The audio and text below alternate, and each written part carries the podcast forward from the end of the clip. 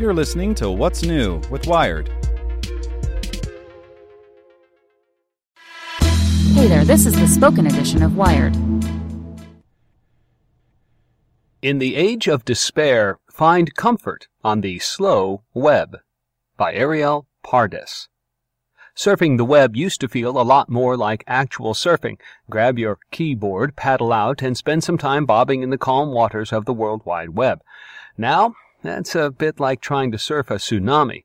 Our devices buzz and bleep for our attention all day long. Our brains are permanently frenzied.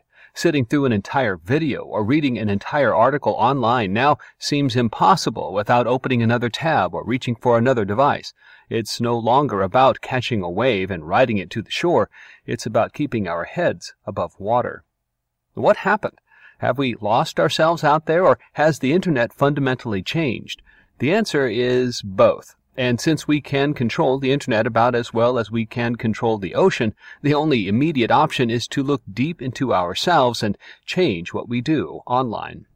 When you feel yourself starting to panic from a flurry of notifications or become dizzy with distractions from our always on technology, guide yourself to the calmer seas of the slow web. Zen and the Art of Web Browsing. Slowing down online comes in many forms, but became a movement several years ago. The information superhighway had become so fast, too fast to make sense of the bombardment of information, that some decided it was time to set speed limits.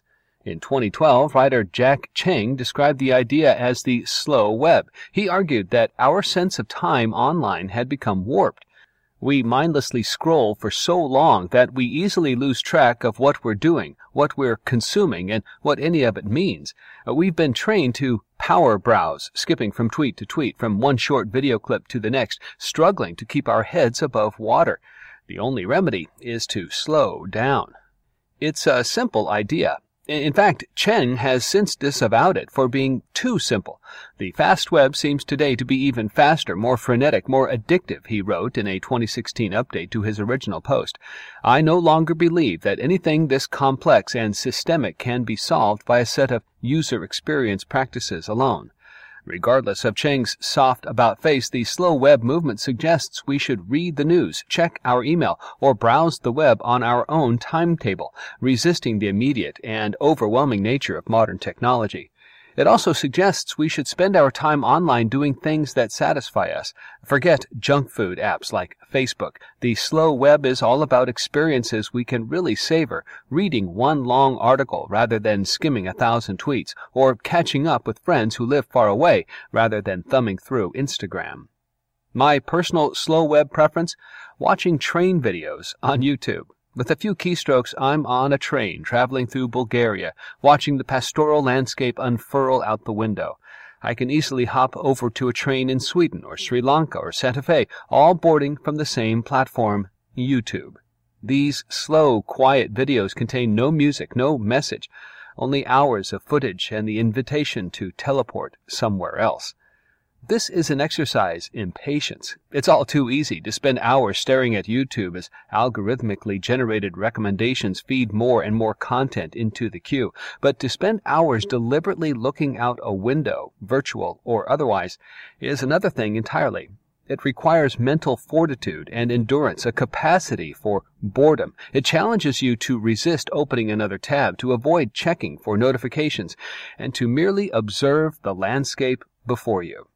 Platforms like YouTube often embody the fast web, deep, black voids of mindless entertainment, but they can also give us access to a world much wider than our own. Hidden within the systems designed to capture your eyeballs and seize your attention, there's also a capacity to watch slowly and mindfully. There is a certain art to sitting down, even in front of a screen, and spending a few minutes meditating on a grassy knoll in England or joining a stranger on a stroll through Tokyo just as cherry blossoms begin to bloom. One of my favorite slow web videos captures the train ride from Bergen to Oslo, a seven and a half hour journey along the spine of Norway. There is no music, no narration, just seven and a half hours of lakes and mountains, farmhouses dotting the hillsides, snow dusted mountains, and the occasional interruption of the train conductor announcing the next stop. I haven't watched the video in one sitting.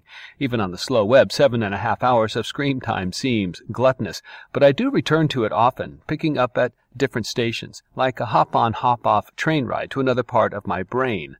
On days when I feel anxious from notification overload or panicked about the news, these virtual vacations remind me of the promise of early web, a way to make the world feel smaller, a way to feel less alone. I can be somewhere else in just a few keystrokes. Finding this kind of peace doesn't have to involve train rides. Virtual walking tours of cities work well too. One Wired editor likes to watch episodes of NHK World's Cycle Around Japan, a meandering travel show about touring Japan on a bicycle.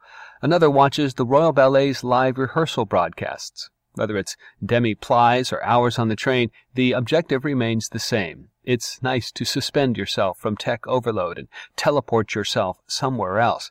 In an age of despair, it's one way to remember what the internet was designed to do.